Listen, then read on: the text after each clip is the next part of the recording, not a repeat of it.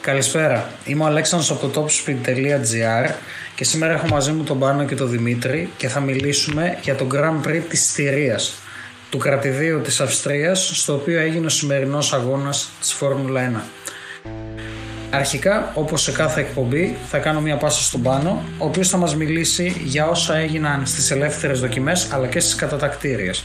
Ένα μικρό spoiler, ο Μάζεσπιν δεν ήταν ο μόνος ο οποίος έκανε σβούρες και τετακέ αυτό το, αυτό το Σαββατοκύριακο. Πάνω.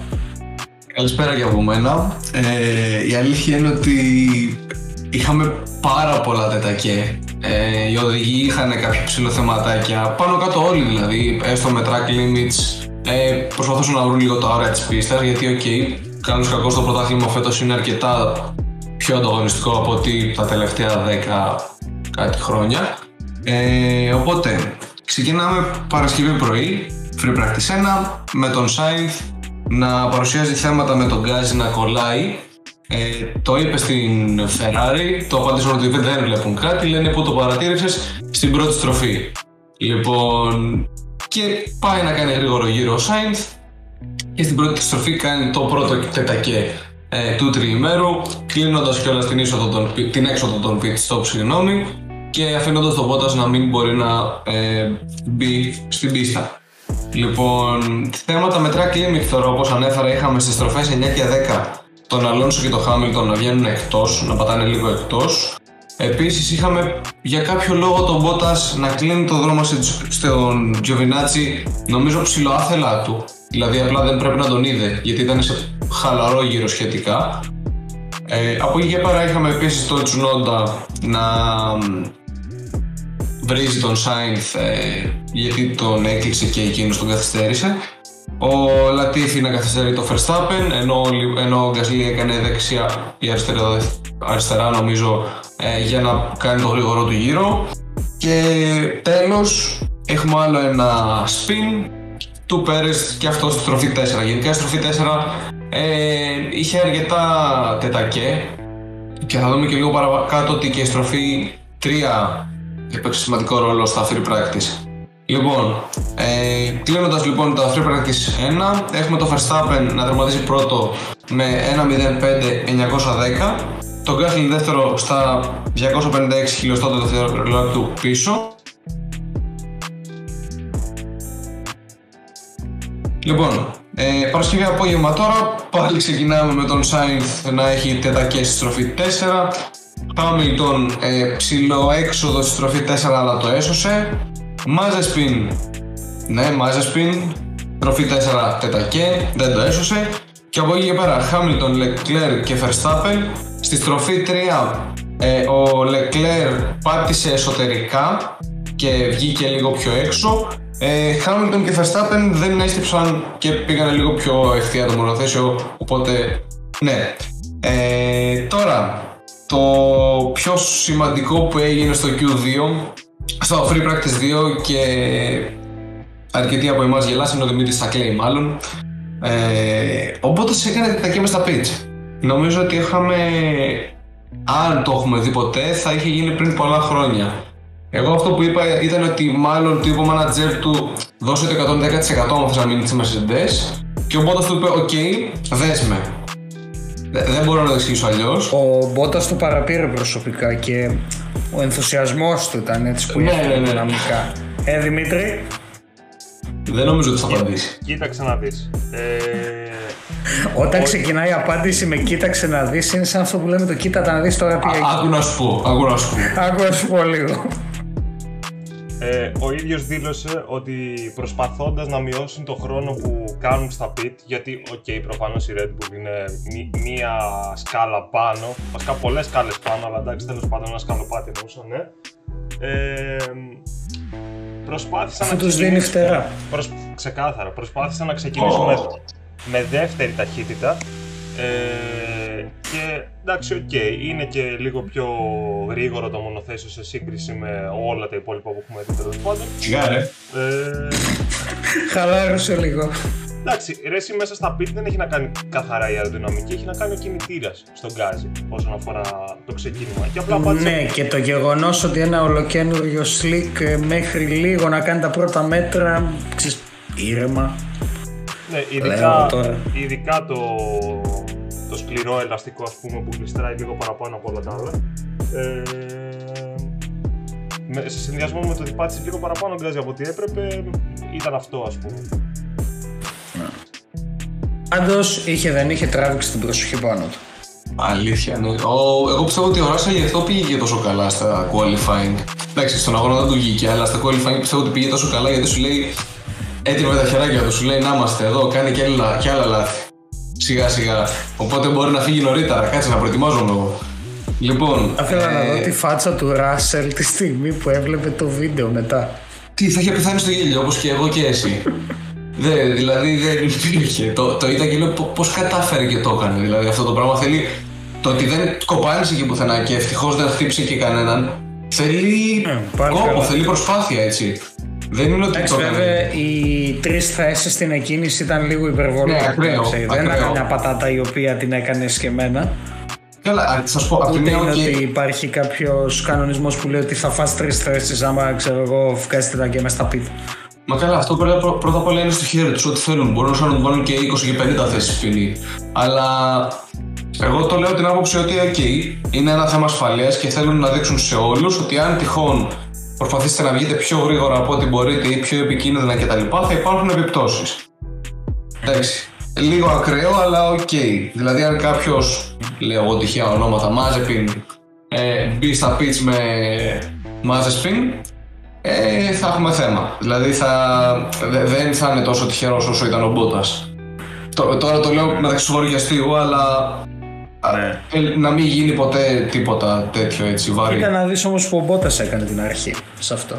Ναι, αυτό φοβάμαι. Μην γίνει κανένας, ε, καμιά συνέχεια με το Μάζεπιν.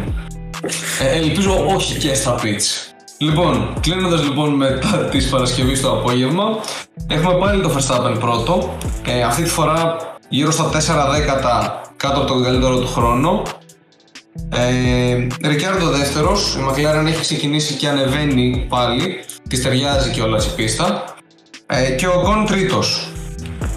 Και εδώ θα πονέσουμε λίγο εγώ και ο Άλεξ γιατί η Ferrari ήταν εκτός δεκάδας στα Free Practice 2 και δείχνει ότι εκεί που περιμέναμε ότι είναι μια πίστα που ναι μεν έχει δύο ευθείες μεγάλες, έχει αρκετές τροφές, ε, δεν Στην της ουσία βγήκε εν και πολύ. τέλει βέβαια κάναμε ένα λάθος εδώ έτσι το οποίο πρέπει λίγο να, το, να βάλω μια παρένθεση και να το αναφέρουμε. Ε, έχει 10 στροφές όλη και όλη, έχει τις λιγότερες από κάθε άλλη πίστα και 2-3 εντωμεταξύ τις περνάς απλά τάπα, είναι τέρμα γκάζι, δεν Καλά, ναι. φρενάρουν καν. Οπότε Ε, εντάξει, ναι. ήταν λίγο βατερλό και θα είναι και το επόμενο Σαββατοκύριακο. Ναι, άντε να τελειώνουμε να σκοτώσουμε να φύγουμε από εκεί πέρα γιατί To δεν... continued. To be Ναι, continued. ναι, ναι, ναι. Δηλαδή και, την, και το επόμενο Σαββατοκύριακο μην περιμένετε ότι θα πούμε ότι η Ferrari θα κάνει και θα ράνει κτλ. Ναι, θα όχι, είμαστε λίγο όχι. πιο επιφυλακτικοί. Ναι. Και λέει είναι πρώτος ο Leclerc. Θα κλάψουμε μετά δε. Ναι. Ε, καλά, λοιπόν, έχεις κανένα τζόκερ καλύτερα. Σάββατο πρωί Free Practice 3. Ανακοινώθηκε όντως αυτό που είπε και ο Άλεξ πριν ότι ο Μπότα θα πάρει τρεις θέσεις ποινή. Ε, αλλά ε, παραλίγο να ξαναγίνουν μέσα στα pitch ο Μπότας με τον Γκασλί γιατί αφήσαν τον Γκασλί. Ο Μπότας είχε βγει από τη Mercedes και προσπαθούσε σιγά σιγά να βγει από τα pitch και απελευθέρωσαν τον Γκασλί ε, με πολύ επικίνδυνο τρόπο με αποτέλεσμα ο Μπότας να χρειαστεί ήταν να ξεκάθαρα μπλοκάρει λάθος, τους Αλφα τροχούς. Τάουρι. Ναι, ρε φίλε, εντάξει, οκ. Και δεν είσαι σε αριθμό αγώνα ή το οτιδήποτε. Είναι Σάββατο Ναι. πρωί, είσαι λίγο πιο σε εισαγωγικά χαλαρός. Δεν είναι ότι Δηλαδή, κυνηγάς εντάξει, δεν πρωτιά. κέρδισε Και να κάτι. χάσει δύο λεπτά στη Ή- μία ώρα. Εντάξει. Εντάξει, κλάιν μάιν. Λοιπόν, κλείνοντας με Free Practice 3, γιατί αυτό ήταν το κυριότερο που έγινε, είχαμε το Mazepin να ε, φέρνει τετακή και στην πρώτη στροφή. Στις υπόλοιπες ήταν λίγο πιο γρήγορος, οπότε δεν κατάφερε να κάνει τετακή και στις άλλες. Είναι λίγο πιο επικίνδυνο, ναι. Λοιπόν, και τελειώνουμε το Free Practice 3 με το Hamilton στην κορυφή και από ένα 0-5-4 που είχε κάνει στα Free Practice 2 ο Verstappen με soft, ο Hamilton είναι στο 1-0-4 3-69. Μιλάμε για ένα δευτερόλεπτο και κάτι κάτω. Ε, ήταν ένας χρόνος ο οποίος πάλεψαν πολύ, κυρίως ο Verstappen βέβαια και ο Bottas, να υπερνικήσουν, αλλά ο Verstappen έμεινε στη δεύτερη θέση στα 204 εκατοστά του δευτερολέπτου. Οκ, εντάξει. Το παραδέχτηκε ότι δεν μπορούσαμε να το φτάσουμε αυτό το χρόνο. Ε, και ο Μπότας τρίτος στα 0,46. Τώρα, Αυτή περνάμε ήταν και η στα... τελευταία φορά που είδαμε το Χάμιλτον ε, στην πρώτη θέση Ε, ναι. για το υπόλοιπο Μη- Σαββατοκύριακο. μη- Μην το χτυπάς τόσο. Εντάξει. Θα, θα φτάσουμε και στην Κυριακή. Α, Ας τον, ας τον λίγο. Σε- Ναι, Α- ας το λίγο. sorry. Ναι. Λοιπόν, ε, ξεκινάμε με τα, με τα qualifying. Ε, εκτός τώρα 16 είχαμε τον Λατίφη για μόλις 33 χιλιοστά του δευτερολέπτου τον Οκόν 17ο με τη δεύτερη Αλπίν στα 0,075 χιλιοστά. Ε, το Ραϊκόνεν 8ο ενώ ο Τζιοβινάτσι πέρασε στα, το Q2 αρκετά άνετα. Δεν ξέρω γιατί ο Ραϊκόνεν, ε, όπως και ο Οκόν, γιατί υπάρχει τέτοιο χάσμα μεταξύ των δύο οδηγών της- στην κάθε ομάδα. Ο Σουμάχερ 19ος και ο Μάζεπιν 20ος με ένα δευτερόλεπτο διαφορά, ρε παιδιά, από το 15ο. Εντάξει, και ο, Χα- και ο Σουμάχερ είχε 0,899, αλλά ένα δευτερόλεπτο, ενώ ο Λατίφη από το 15ο είχε 0,033. Βλέπω ένα μεγάλο χάσμα, δηλαδή από το 18ο στο 19ο μιλάμε κοίτα, για να 6 σου πω κάτι. δέκατα. Εντάξει, θα μου πεις 6 δέκατα για, για μας δεν είναι τίποτα, αλλά η Φόρμουλα 1 είναι αιώνας. Ναι, ε, το θέμα είναι όμως ότι και τι χάσμα υπάρχει στο μονοθέσιο, έτσι. Πέραν του οδηγού. Πέραν από το κομμάτι του οδηγού. Στο μονοθέσιο οδηγού, έχουμε το πει πώς ότι ο εκεί οδηγός καλός είναι κακός. στην ναι. πίστα και, και, και. Εντάξει, Έχει και δύο νέα Τα ταλέντα. χάσει είναι για τα μπάζα, σαν μονοθέσιο. Ναι, το θέμα είναι Τώρα είναι να ότι καταφέρουμε να δούμε Με και το λίγο τους σαπάκι οδηγούς. αυτό τι μπορούν να κάνουν οι οδηγοί. Ναι. Να δούμε και τους οδηγούς αυτούς. Δηλαδή, π.χ. ο Ράσελ μπορεί να είναι με τη Williams, αλλά καλός ή κακός έχει δείξει 2, 3, 5, 10 πράγματα. Δεν είναι δηλαδή ότι μόνο όταν μπήκε στο, μο- στο μονοθέσιο της Mercedes, Α, ωραία, βγήκε, ξέρω εγώ, ναι, μπορεί να κυνηγήσει πρωτιά, πρωτάθλημα. Ακόμα και με τη Williams Ναι, έχουμε βέβαια, πει. εντάξει, ο αυτό κύριος πρέπει να το Σάββατο. πούμε ότι... Ναι, δηλαδή είναι πραγματικά ένα από τα χειρότερα μονοθέσια του grid και το πηγαίνει παραπάνω από αξιοπρεπέστατα. Θα έλεγα υποδειγματικά ότι είναι το επίπεδο των επιδόσεών του για το συγκεκριμένο μονοθέσιο. Μα, στο, τώρα, ας πούμε, στο συγκεκριμένο αγώνα, που μου έδωσε και ωραία πάσα, ε, ξεκινάει 11, ξεκίνησε βασικά 11ος και έμεινε εκτός δεκάδας για 8 χιλιοστά το δευτερολέπτο. Δηλαδή ήταν πολύ ωριακά ό- όλο αυτό. Ε, μετά έχουμε το Sainz με τη δεύτερη Ferrari, εκτός 15 δεκάδας. Γενικά δεν του βγήκε και πολύ στην πίστα. Δεν του ταιριάζει, δεν του αρέσει, Ναι, τον ενοχλεί γενικά κάτι, δεν δεν, πήγε δεν έχει βρει το setup. Ναι. 13ο ο Ρικιάρντο. Να, και εδώ ένα χάσμα που θέλω να συζητήσουμε μεταξύ Σάινθ, Ρικιάρντο και Leclerc και Norris. Ε, δηλαδή βλέπουμε τους δεύτερους σε εισαγωγικά, όχι σε εισαγωγικά, κανονικά βασικά δεύτερους οδηγούς ότι με το ίδιο μονοθέσιο, γιατί δεν έχει ανακοινωθεί κάτι ότι τρέχουν με κάποια νέα τεχνολογία ή οτιδήποτε, ε, οι μεν κυνηγάνε 30, 50, 60, άσχετα από Leclerc τώρα ήταν αρκετά κάτω, κυνηγάνε συνήθως 30, 40, 50 και οι δε οριακά παλεύουν για δεκάδα. Δηλαδή δεν, δεν, δεν μπορώ να καταλάβω γιατί συμβαίνει αυτό. Ε, μετά είχαμε τον Φέτελ στη 14η θέση και τον Τζοβινάτσι στη 15η με την δεύτερη θεωρητικά Alfa Romeo. Ε, τώρα, μπαίνοντας στο Q3, ο Τσουνόντα καθυστερεί τον Μπότας στη στροφή 4. Ε, με αποτέλεσμα τον Όταν Μπότας σου απαντάει σε κάτι ωραία... ναι, ναι, ναι, για, Ιαπωνέζικα. ε, ο Χάμιλτον έκανε ένα λάθος στην πρώτη τελευταία στροφή με αποτέλεσμα να ακυρωθεί ο χρόνος του, αν και δεν ήταν ε, αρκετά γρήγορο, δεν ήταν αγωνιστικός. Ε, και αυτό ήταν που έκλεισε το Q3 και είχαμε τον Verstappen πρώτο, Πόλμαν ε, με ένα 0-3, 8-41, ο μόνος στο 1-0-3. Ο Μπότας που θα κινήσει πέμπτος βέβαια την Κυριακή ε, είναι στα 0,194 και ο Χάμιλτον στα 0,226. Τώρα, συνήθως λέω τριάδα, αλλά σήμερα αξίζει να σημειωθεί ότι ξεκίνησε τέταρτος ο Νόρις με τη McLaren. Που εν τέλει ξεκίνησε τρίτος βέβαια λόγω της ποινής που έχουμε τον Μπότας, αλλά πρέπει να είναι το καλύτερο του αποτέλεσμα σε qualifying νομίζω. Συνήθως η Ferrari είναι μπροστά του και η δεύτερη Red Bull κτλ. Και μου έκανε εντύπωση το ότι κατάφερε και ήταν τόσο πάνω και τόσο ανταγωνιστικός. Ε, Τώρα... Σε αυτό το σημείο θέλω ναι. να βάλω λίγο μία μικρή παρένθεση. Ε, ο Νόρι, όπως θα πούμε και για τον αγώνα της Κυριακής αυτό καθ' αυτόν, είχε νομίζω υποδειγματική επίδοση για τα δεδομένα της McLaren αυτό το Σαββατοκύριακο. Ε, είμαι πολύ περίεργος αν και στο επόμενο θα δούμε κάτι ανάλογο. Ε, μακάρι. Η αλήθεια είναι ότι η Νόρις μας αρέσει και ναι. θα ήθελα να τον να πάει καλά. Εντάξει, και ας περνάει τη Ferrari, δεν με πολύ ενδιαφέρει τόσο. Από το να υπάρχει ένα ανταγωνισμό. λίγο μία μικρή παρένθεση εδώ, συγγνώμη που σε διακόπτω. Ναι. Απλά επειδή ε, να μην το παραλείψω μετά.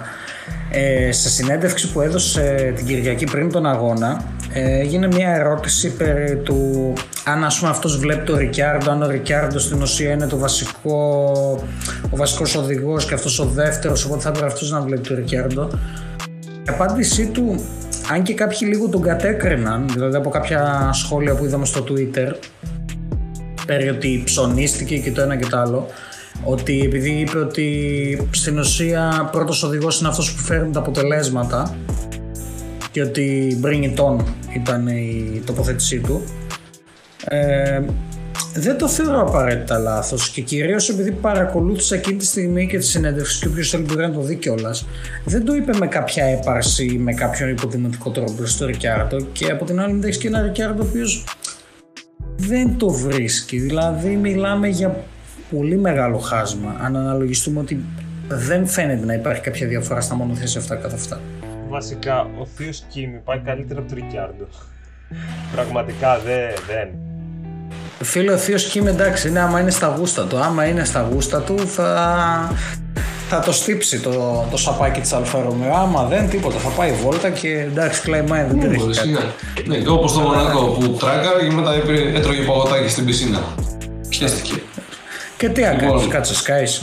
Εγώ αυτό που κρατάω λίγο περί Παρασκευού Σαββάτου είναι ότι είδαμε Αλφα Τάουρι και Μαγκλάρεν αρκετά ανεβασμένες ε, σε αυτή την πίστα. Τη Ferrari ψηλοστάσιμη, ψηλοκαθοδική πορεία, αλλά... πάτο. Ναι, ε, την Aston Martin λίγο χα, στα χαμένα, δεν ξέρω, δεν, δεν την είδα και πολύ. Ο Φέτελ ωστόσο προσπάθησε. Ναι. Το, αυτό νομίζω πρέπει να το πούμε. Θα το πούμε και τώρα στα της κυριακη Αλλά γενικά προσπαθεί. Δηλαδή ο ναι. Φέτελ φαίνεται ότι με ένα μέτριο, με ένα μεσαίας κατηγορίας ε, μονοθέσιο, προσπαθεί. Όσο είναι φυσικά εφικτό. Ναι, και η Αλπίν είναι ψιλο, ναι. ψιλοστάσιμη γενικά. Ο Αλόνσο είναι μέσα στη, Δεκάδα, αλλά ναι. Εντάξει, οκ. Ναι, ναι, αυτό. Ωραία, ευχαριστούμε πολύ. Νομίζω ότι κάπως έτσι μπορούμε να κλείσουμε το κομμάτι των ελεύθερων δοκιμών και των, κατατακτήριων, με συγχωρείτε, και να πάμε στον αγώνα της Κυριακής, ο οποίος OK, okay, ήταν λίγο, θύμιζε λίγο 2020-2019 καθώς ήταν ένα ψιλοτρενάκι το οποίο δεν είχε και κάποιο αμάν ενδιαφέρον. Ε, αυτό που αξίζει λίγο να σταθούμε είναι ότι από την εκκίνηση ακόμα ε, πέραν το ότι ο Verstappen έφυγε καλύτερα από το Hamilton ο Πέρες έκανε μια πολύ καλή προσπάθεια να προσπεράσει τον Νόρις ο οποίος Νόρις όμως κατάφερε και αφού αμήνθηκε πάρα πολύ καλά τον κράτησε εντελεί πίσω του. Ε, είδαμε λίγο να γίνεται ένα χάος με τον Γκασλή και τον Λεκλέρ πίσω όπου είχαν μία επαφή με αποτέλεσμα ο Γκασλή να γυρνάει στα πίτ με μία ζημιά που δεν μπορούσε να επισκευαστεί.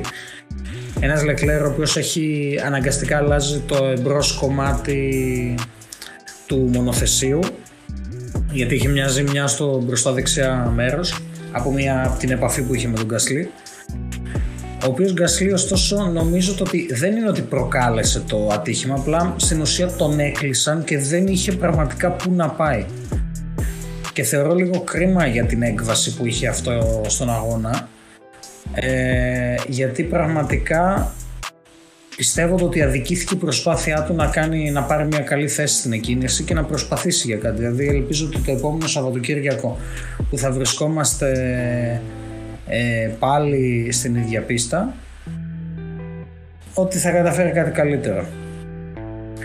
Ο Δημήτρης σε αυτό το σημείο λέει, αναφέρει ότι ο Μάζε Σπιν με τη Χάς στην ουσία πέρασε την καρό σημαία στον 68ο γύρο. Εντάξει, ρε, Δημήτρη, τρεις γύρους έφεγε, ρε φίλε. Σιγά δεν τρέχει και κάτι. Κλάιμα Χαλαρά.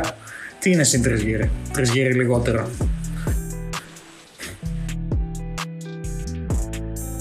Αυτά λίγο πολύ από μεριά μου. Επειδή γενικά με τον πάνω σας πήραμε λίγο μονότερμα, κάνω πάσα στο Δημήτρη. Δημήτρη, έχεις το λόγο. Λοιπόν, γενικά θα ήθελα να σχολιάσω σε πρώτη φάση, ε, ας το πάμε λίγο με φθήνουσα σειρά, ε, ας σχολιάσω πρώτα τον Bottas, ο οποίος ας πούμε εντός εισαγωγικών επέστρεψε και βγήκε τρίτος, δηλαδή πόσο καιρό έχουμε να τον δούμε σε, στο βάθρο γενικότερα. Ε, και από τη μία... Σίγουρα.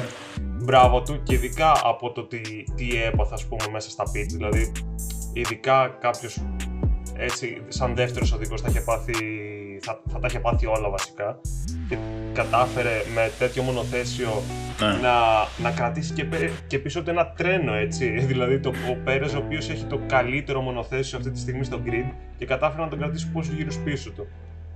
Ε, για τον Νόρις τα είπατε γενικά, με καλύψατε. Νομίζω, συγγνώμη, συγγνώμη, επειδή το άκουσα λίγο. Ε, τι, τι έχει ο Πέρες, είπες, για θύμισε μου. Αυτά τα λέω μόνο μια φορά, εντάξει. Όχι, ξέρεις τι κόλλησε λίγο και δεν το άκουσα. Αν μπορείς να το επαναλάβεις λίγο. Τι έχει ο Πέρες και γενικά η Red Bull; Το καλύτερο μονοθέσιο στο grid αυτή τη χρονιά. Ωραία, το είπε. Το έχουμε γράψει. Αφού επιβεβαιώσαμε λοιπόν ότι ο ταρίφας μας πάει. Ευχαριστώ. Συνέχισε. Εντάξει. Ο λόγος δικός σου πάλι.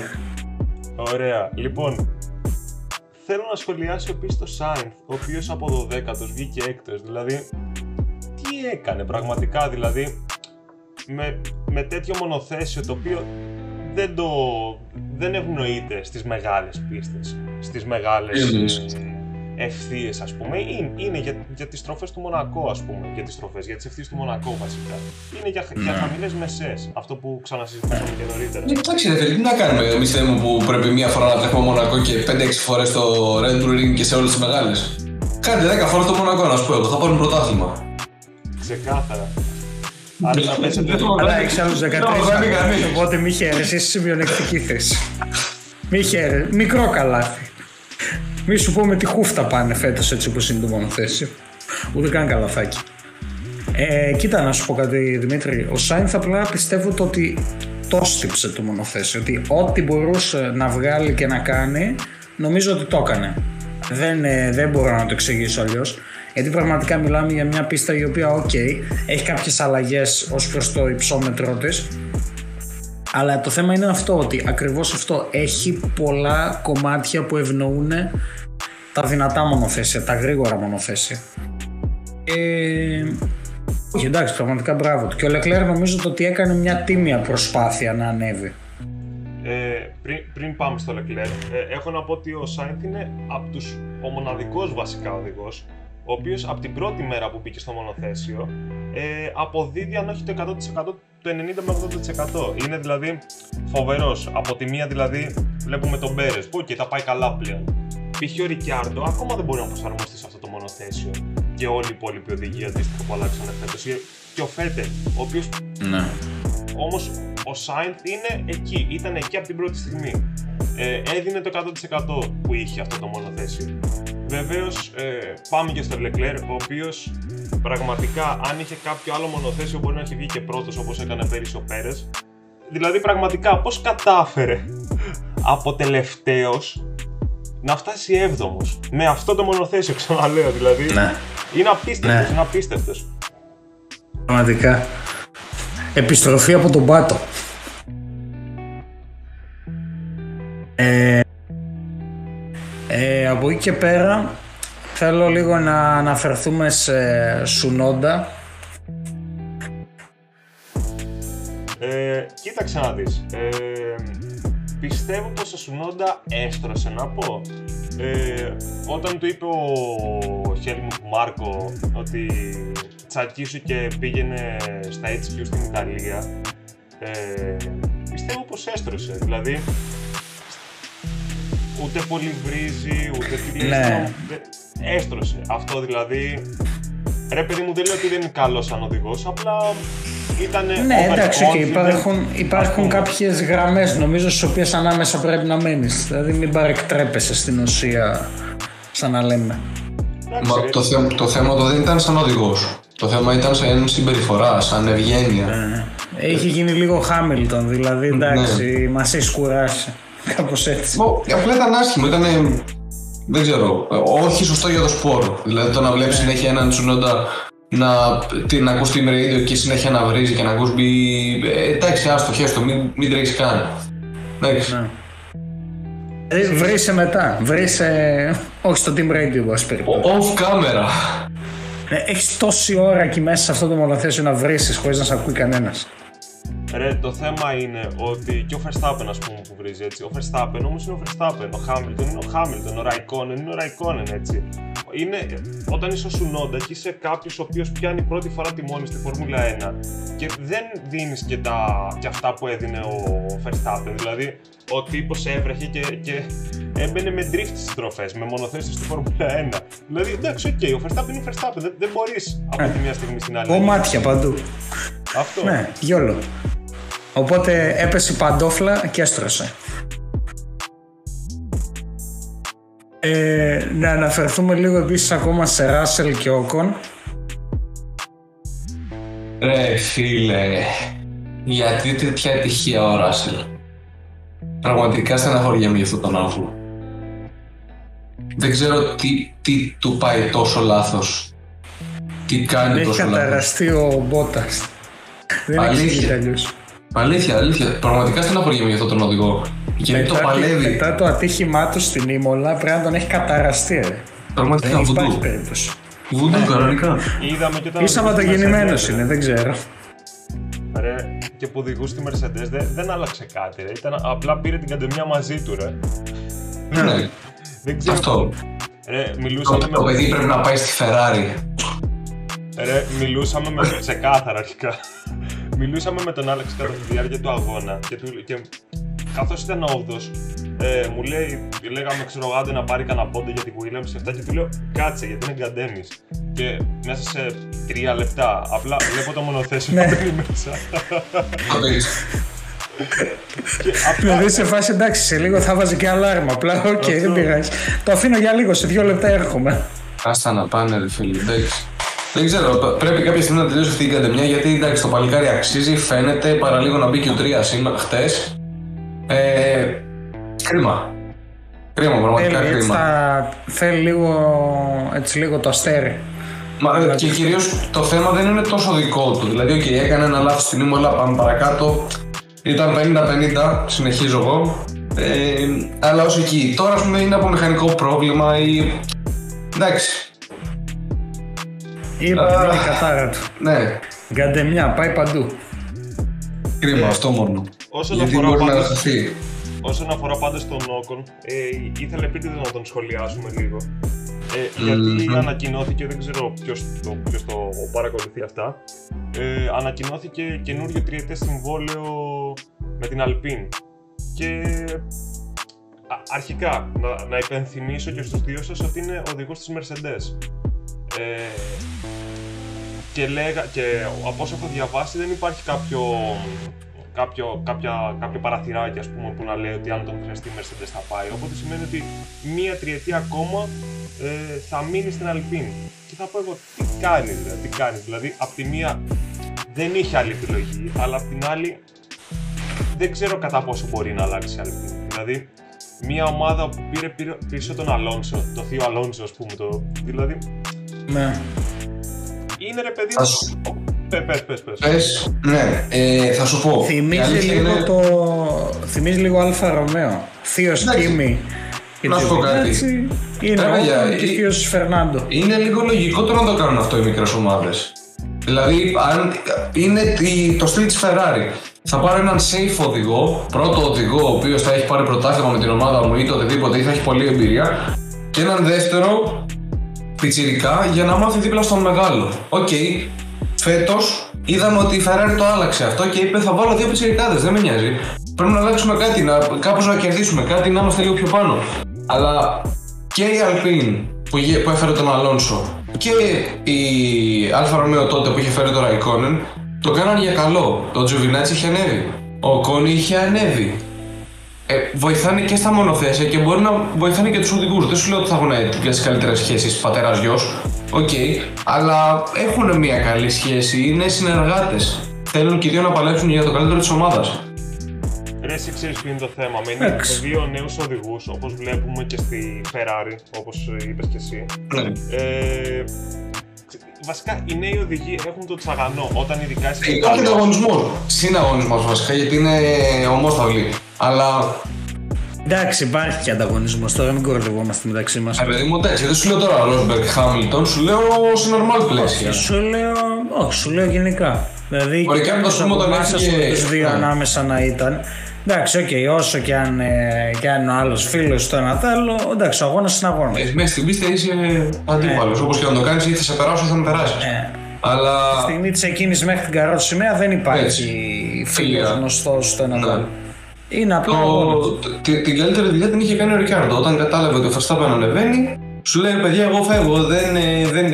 Και δεν... είχαν αρχίσει χειρότερα σχέσεις με την ε, Red Bull και έκανε την καλύτερη δουλειά. Αν έμενε, θα είχε χαντακωθεί. Που εν μέρει ψιλοχαντακώθηκε με την ε, McLaren όταν πρώτο πήγε. Ναι. Αλλά τώρα σιγά σιγά το. Να σου πω κάτι, δεν. Σι, Ρενό, συγγνώμη, ναι, και λέω McLaren. Δεν νομίζω βέβαια ότι ο Ρικάρντο θα μπορούσε να αποδώσει όπως ο Πέρες.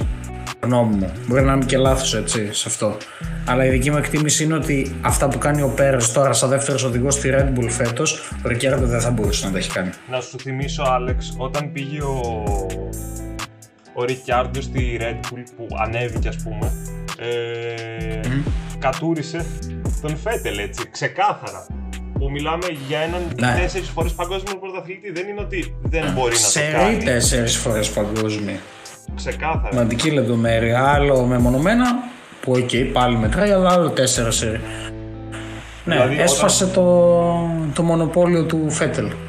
Όταν ναι, αυτό μπορείς να σπάσεις κάτι τέτοιο σημαίνει ότι είσαι καλός οδηγός. Δεν είναι ότι απλά πετάς Ναι, αλλά δεν ξέρω, μετά κάτι έγινε. Τώρα μόνο ο ίδιος ξέρει αν έγινε κάτι ή τι του φταίει. Εντάξει, γενικά από ό,τι έχω καταλάβει θέλει και χρόνο να προσαρμοστεί στο μονοθέσιο. Εντάξει, δεν μιλάω για τη Red Bull γενικά τώρα.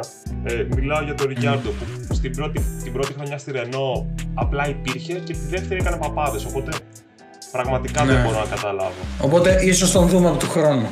Αλλά τώρα εντάξει, του χρόνου είναι μεγάλη κουβέντα γιατί αλλάζουν τα πάντα.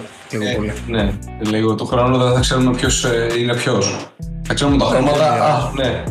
Μία Mercedes είναι στην τελευταία θέση. Θα γέλαγα αλήθεια πάρα πολύ. Δεν θα γίνει, το ξέρουμε ότι δεν θα γίνει, αλλά θα γέλαγα πάρα πολύ αν γινόταν. Είσαι κακεντρεχής. Εγώ τυχαία το είπα. Ένα, ένα τυχαίο παράδειγμα. Π.χ. η Mercedes, παιδί μου. Π.χ. ο Χάμιλτον, ξέρω εγώ. Ναι. Ναι, να είναι τελευταίος. Γιατί όχι; Ωραία. Να σας ρωτήσω εγώ κάτι. Βασικά, θέλετε να σχολιάσετε κάτι άλλο πάνω στον αγώνα; Όχι, ε, νομίζω είμαστε εντάξει. Όχι, το έχουμε καλύψει. Ωραία. Για εσάς, ποιος πιστεύετε ότι είναι ο driver of the day; Για εμένα, ξεκάθαρα Leclerc. Κοίτα, με ξέρεις. Έτσι κι αλλιώς Leclerc θα έλεγα. Απλά χαλάστηκα λίγο στην αρχή με αυτό που έγινε με τον Κασλή γιατί λέω τώρα έφταιγε δεν έφταιγε ρε γαμό, ήταν λίγο ωριακό κτλ. Εντάξει, έγινε, τελείωσε, χάλασε ο αγώνας στον Κασλή εν τέλει. Ο Leclerc παραδόξως έβαλε το κεφάλι κάτω και πέρασε πολύ κόσμο και έπαθα σοκ. Λέω μπράβο, έβδομος, πήραμε και βαθμούς. Ε, οπότε ναι, δηλαδή άλλες φορές δεν έχουμε δει να μην μπορεί να περάσει Αλφα Τάουρι, Αλπίν, Αστον Μάρτιν. Ξαφνικά τις έχει περάσει όλες. Τη Μακλάρεν, το Ρικιάρντο, αέρα. Δηλαδή, ε, πρέπει να είναι πολύ κάτω για να, το, για να πιεστεί και να ανέβει. Δηλαδή, αν ξεκινήσει πρώτος, δεν μπορεί να κρατήσει την πρωτιά, την πρωτιά να πιεστεί. Δεν μπορεί. Δεν μπορεί. Όχι με αυτό το μονοθέσιο. Καλά. Όχι. Εγώ, ναι, ε, εννοούσα ότι. Κατάλαβες τι Να εννοώ. είχε, ότι- να είχε κάτι ανάλογο Mercedes Red Bull, ας πούμε, όπως είναι αυτοί οι δύο μεταξύ τους που είναι αρκετά κοντά σε απόδοση κτλ. Οπότε μετά και ο οδηγός έχει από το μονοθέσιο, μπορεί να, να αξιοποιήσει τις δυνατότητές του, ναι. Αλλά με το μονοθέσιο που έχει Ferrari φέτος όχι. Καλά, ναι. Δηλαδή, όσες πόλη και να παίρνε, όπου και να τις Ναι, ναι, ναι, ναι. Ε, πιστεύω ότι στις, ε, στις πίστες που δεν ευνοείται από τη χάραξη δεν είχε ελπίδα. Είναι αυτό που λέμε πραγματικά. Η Ferrari, φε- η φετινή Ferrari ε, θα μπορούσε να πάρει νίκη οριακά γιατί υπάρχει ένας Verstappen ο οποίος κοιτάζει το πρωτάθλημα και το πρωτάθλημα έρχεται. Δεν είναι ότι το κοιτάζει και είναι σε φάση αχ μακάρι να μπορούσα να πάρω κι εγώ ένα. Είναι πρώτος, φτιάχνει σιγά σιγά και σταθερά μία διαφορά και οδεύει σιγά σιγά προς το πρώτο του. Και καλά θα κάνει το παλικάρι γιατί το αξίζει. Ε, Σίγουρα. αλλά ναι, δηλαδή η Ferrari ε, φέτος θα μπορούσε να κερδίσει και αν ε, μόνο στο Μονακό. Για μένα δεν υπάρχει άλλη πίστα που θα την ευνοούσε έτσι. Ναι, δηλαδή πραγματικά κοιτώντας το καλεντάρι, όλες οι άλλες πίστες είναι γρήγορες. Ναι, δεν Καλώς ή είναι. κακώς είναι Φόρμουλα 1. Είναι, πη- πηγαίνουν με 3-20-3-30. Θες γρήγορες πίστες. Ε, Δημήτρη, δικό σου driver of the day; Ε, όπως είπα και πριν, ε, σίγουρα Leclerc ε, θέλει πολύ ταλέντο το να ανέβεις από τελευταίος ξανά έβδομος. Ε, και εντάξει, οκ. Δεν, δεν έκανε και, όχι δεν, δεν έκανε και κάποιος άλλος κάτι, εντάξει, χωρίς- δεν θέλω να υποβαθμίσω κάποιον οδηγό. Απλά ε, ήταν φοβερό αυτό που έκανε στη συγκεκριμένη πίστα με το συγκεκριμένο μονοθέσιο. Τώρα ε, το τετακέ με τον Gasly ε, δεν, δεν ξέρω, δηλαδή Εντάξει, οκ. τώρα πας, να, παρ, πας να ξεπαρκάρεις και ξυλώνεις ολόκληρο τον προφυλακτήρα, ξέρω και είσαι με 2 χιλιόμετρα να πούμε και ο άλλος ήταν με 300 και ε, απλά βρήκε λίγο παραπάνω. Εγώ νομίζω το ότι απλά εγώ πιστεύω ότι ο Leclerc πίστευε ότι ο Γκασλί έχει χώρο. Ο Γκασλί δεν είχε που να πάει. Αναγκαστικά πήγε αριστερά και ο Leclerc απλά δεν πρόλαβε να αντιδράσει. Γιατί είναι αυτό, είναι το πόσο κοντά είναι, είναι οι ταχύτητες και το πόσο άμεσα γίνεται κάτι. Οπότε, δηλαδή πραγματικά η παραμικρή κίνηση όταν είσαι τόσο κοντά το ένα το άλλο μπορεί να οδηγήσει σε κάποια επαφή. Ε, θα Ε, ήθελα να- εντάξει, δυστυχώς έμελε να.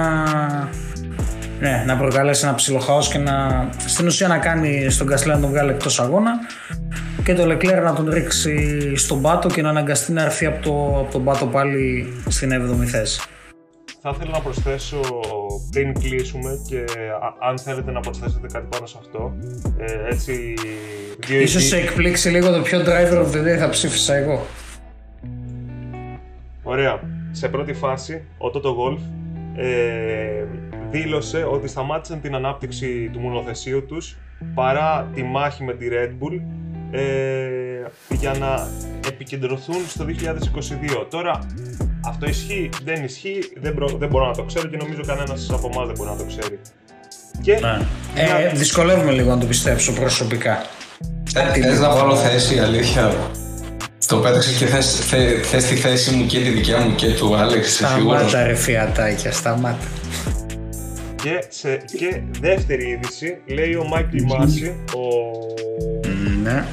ότι, ο- ότι δεν θα ξαναεπιτρεπεί ε, αυτό που έκανε ο Verstappen στο, όταν κέρδισε, ας πούμε, το burnout που έκανε αφού του πέρασε τη, τη γραμμή τερματισμού. Ναι, ναι, ναι, όντως, Εντάξει, δηλαδή, όντως. Πραγματικά. Όχι, όχι, ρε φίλε, ισχύει αυτό το πράγμα. Εντάξει, στο Γιάννη Μαρίνο που είναι τελευταίος αγώνας και μετά στο τέλος, τέλος, τέλος. Ε, οι τρεις οδηγοί, οι τρεις πρώτοι οδηγοί κάνουν το donuts και τα λοιπά, ναι. Αλλά τώρα μπορεί, π.χ. Μπότα Περέζ ήταν αρκετά κοντά, ρε φίλε. Μην, μην το βλέπεις έτσι. Δηλαδή, Εντάξει, αν του δεν φύγει έγινε λίγο και τα κάτι, λοιπά, το θα έκανε μπορούσε να κάτι, έχει γίνει- το έκανε στην άκρη, εντάξει. Ούτε οκ, με τον όχι. Bottas έγινε κάτι στα πίτσα, αλλά είδες. Έφαγε τρεις θέσεις ποινή. Και ο Verstappen έφαγε απλά ένα warning. Οκ, καλό είναι. Για τον Bottas θα έλεγα το ότι μία απλή, επ- μία απλή σημείωση ότι ξέρεις πιο Ε, ήρεμα ένα warning. φτάνει. Και για το Verstappen εντάξει τώρα κλάιν μάιν, έλα. Οκ. Ε, άμα όποιος έχει ασχοληθεί, ίσως και οι μεγαλύτεροι που μας ακούνε, γιατί δεν ξέρω η δικιά μας ηλικία κατά πόσο έχει παρακολουθήσει και τις προηγούμενες δεκαετίες τι γινόταν στη Φόρμουλα 1. Εντάξει, γελάνε με κάτι τέτοιο και γελάω κι εγώ μαζί γιατί Ρε, έχουν δεν καταδείξει διαφωνώ, γραφική. αλλά- Δηλαδή έχουν κουράσει με κάποια. Έχουν με βγει κάποια- θέματα ασφαλείας, έχουν βγει τόσα πράγματα. Προσπαθεί σιγά σιγά να το Δεν κάνεις διαφωνώ πιο στο κομμάτι ασφαλέ τη γίνεται. ασφάλειας. Αλλά πραγματικά Ναι. κάποια πράγματα τα θεωρώ απλά υπερβολή. Δηλαδή αυτό, οκ. Εντάξει, έκανε ένα, έκανε ένα rolling burnout φεύγοντας. Ενώ σταμάτησε, έκοψε και επιτάχυνε ωραία και έκανε ένα rolling burnout. Και Καλά, είχε και 30 φεύγοντα δευτερόλεπτα από το Χάμιλτον. Αυτό ήταν. Δηλαδή, από τη Ναι. μία, αν ήταν στα 5, 10, 15 δευτερόλεπτα, θα σου έλεγα. «Ok». κατανοώ το κράξιμο άμα ήταν Ναι. τόσο κοντά, αλλά δεν ήταν. Γι' αυτό λέω ότι Ας είναι πούμε, βλακία. τώρα το, το έκανε ξέροντας ότι ο άλλος είναι πολύ Ναι. πίσω. Απλά σου εξηγώ ότι το κάνανε γιατί αν τυχόν ένας πιτσιρικά καινούριο ε, κερδίσει αγώνα και σου πει Α, ωραία, κέρδισα και σταματήσει και κάνει rolling burnout και περάσει κάποιος από πίσω και τον καρφώσει ευθεία πάνω. Ε, δεν θα είναι το ίδιο ευχάριστο. Δηλαδή θα έχουμε ατύχημα σοβαρό. Σου λέω την έσχατη των περιπτώσεων, Ε, έτσι, αλλά αυτό σκέφτονται. Γι' αυτό Να σου πάνε πω- και. Να σου πω κάτι όμως το οποίο το ξέρω. Δηλαδή το ξέρω, μου το έχει πει ένα παλικάρι εδώ στις Σέρες, ο οποίος τρέχει στο πρωτάθλημα το GT3. Μμμ. Είναι οδηγός ε, στην ομάδα της Suits. Και αυτό που μου έχει πει είναι ότι ξεκάθαρα όποιος κερδίζει αγώνα ο πρώτος πάει δεξιά, περνάει κοντά από, το, από τα κάγκελα γιατί η ομάδα πανηγυρίζει, είναι εκεί, το ένα το άλλο και οι υπόλοιποι οδηγοί όλοι κατευθύνονται στο αριστερό κομμάτι της πίστας γνωρίζοντας ότι γίνεται αυτό. Γι' αυτό λέω ότι είναι, μια, ότι είναι ψηλοβλακή αυτό το πράγμα με το warning στο, για ένα rolling burnout. Και πόσο Εντάξει, μάλλον ναι. εντάξει το να παίξεις τόσο πολύ. Σου Δηλαδή, λέω, από τη εδώ μία πέρας, το ας πούμε- δέχομαι, αλλά ναι. Ε, από την άλλη, δηλαδή- σου λέω την έσχατη των περιπτώσεων. Ναι, δηλαδή, ας πούμε τώρα να σου πω κάτι. Στις 24 ώρες ας πούμε, του Nürburgring στο τέλος, η Mantai Racing κερδίζει και περνάει κολλητά το αγωνιστικό από το, από το pit lane και ρίχνουν και κομφετί και το ένα και το άλλο και γίνεται χαμός και στη Φόρμουλα 1 τώρα και έχουμε αυτοκίνητα τα οποία περνάνε με, με χιλιόμετρα έχουν μείνει τέρμα γκάζ στην ευθεία και περνάνε μερικά μέτρα παραδίπλα ξέροντας ότι όταν πας γρήγορα, πας αριστερά. Όταν θες να κόψεις για να περάσεις κοντά από το, την ομάδα σου για να το πανηγυρίσετε, Από δεξιά. πας δεξιά. Δηλαδή το ξέρουν αυτό και τώρα καθόμαστε και συζητάμε στη Φόρμουλα 1 για ένα rolling burnout ενώ Ε, είχαν εντάξει. κενό από μέχρι το μεθαύριο ας πούμε. σε Είναι πρώτη σχεδόν, Φόρμουλα 1. σχεδόν μισό Εντάξει, γύρο. Γι' αυτό Πώς- λέω ότι ναι. είναι βλακία. Τέλος πάντων, εντάξει, έχουμε δει κατά διαστήματα αρκετές βλακίες ε, warning και τοποθετήσεις από τη μεριά της FIA, δεν είναι κάτι καινούριο. Ναι, καλά. δεν- δεν- Ε, εντάξει, τα έχουν περιορίσει βέβαια είναι η αλήθεια, αλλά οκ, ελπίζουμε Αυτό να, μπορεί, ναι.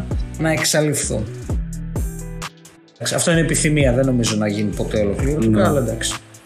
Ε, Κλείνοντας λίγο, αν δεν θέλετε να προσθέσετε κάτι, θέλω λίγο να αναφερθώ και στο δικό μου driver of the day, το οποίο ίσως εκπλήξει κάποιους από εσάς, κυρίως τον Δημήτρη, ίσως. Ε, εγώ θα έδινα την ψήφο μου στον Μπότας. Ο λόγος είναι ότι με ένα Πέρες από πίσω του να έχει λυσάξει για να περάσει κατάφερε μετά την ποινή που έφαγε και από τρίτος βρέθηκε πέμπτος να καταφέρει να πάρει βάθρο και είναι το πρώτο του βάθρο μετά από πόσους αγώνες. Οπότε για μένα μπορεί να μην είχε ας πούμε, την εντυπωσιακή επιστροφή του που έκανε ο Λεκλέρ ή ότι ο Σάινθ ας πούμε με το μονοθέσιο που ήταν στη μειονεκτική θέση από 12ος έφτασε έκτος.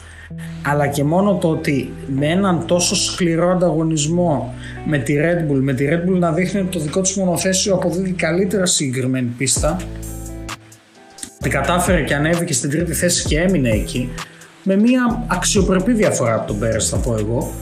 Γιατί έχουμε δει σε προηγούμενες μάχες μεταξύ των δύο το ότι ο Πέρες ε, συνήθως τίνει να βγαίνει μπροστά του ε, με μια σχετική άνεση. Νομίζω ότι τα πήγε πολύ καλά. Οπότε ε, πρώτα απ' όλα thumbs up από τη Γαλλία για το ότι το pit stop, ε, τα δύο pit stop ότι θα ήταν σωστά για το κράξιμο που ρίξει τη Mercedes και είχε δίκιο. Και ένα μπράβο θα του πω εγώ για το σημερινό αγώνα που κατάφερε και κρατήθηκε στην τρίτη θέση. Αυτά. Να κάνουμε λίγο μια, ένα update στο που βρισκόμαστε ως προς τη βαθμολογία των οδηγών. Στην πρώτη θέση έχουμε το Max Verstappen με 156 πόντους, στη δεύτερη θέση ακολουθεί ο Lewis Hamilton με 138 και στην τρίτη θέση ο Sergio Perez με 96. Επίσης, απλά και μόνο γιατί αξίζει μια αναφορά, στην τέταρτη θέση με 86 πόντους είναι ο Lando Norris για τη McLaren. Ήμουν Αλέξανδρος Φερτάκης από topspeed.gr Μαζί μου ήταν ο Δημήτρης Τόλης και ο Πάνος Δήμας. Σας ευχαριστούμε πολύ που ήσασταν σήμερα μαζί μας Και σας περιμένουμε το επόμενο Σαββατοκύριακο Για τον επόμενο γύρο της Φόρμουλα 1 Πάλι από την πίστα του Spielberg στην Αυστρία. Καλό απόγευμα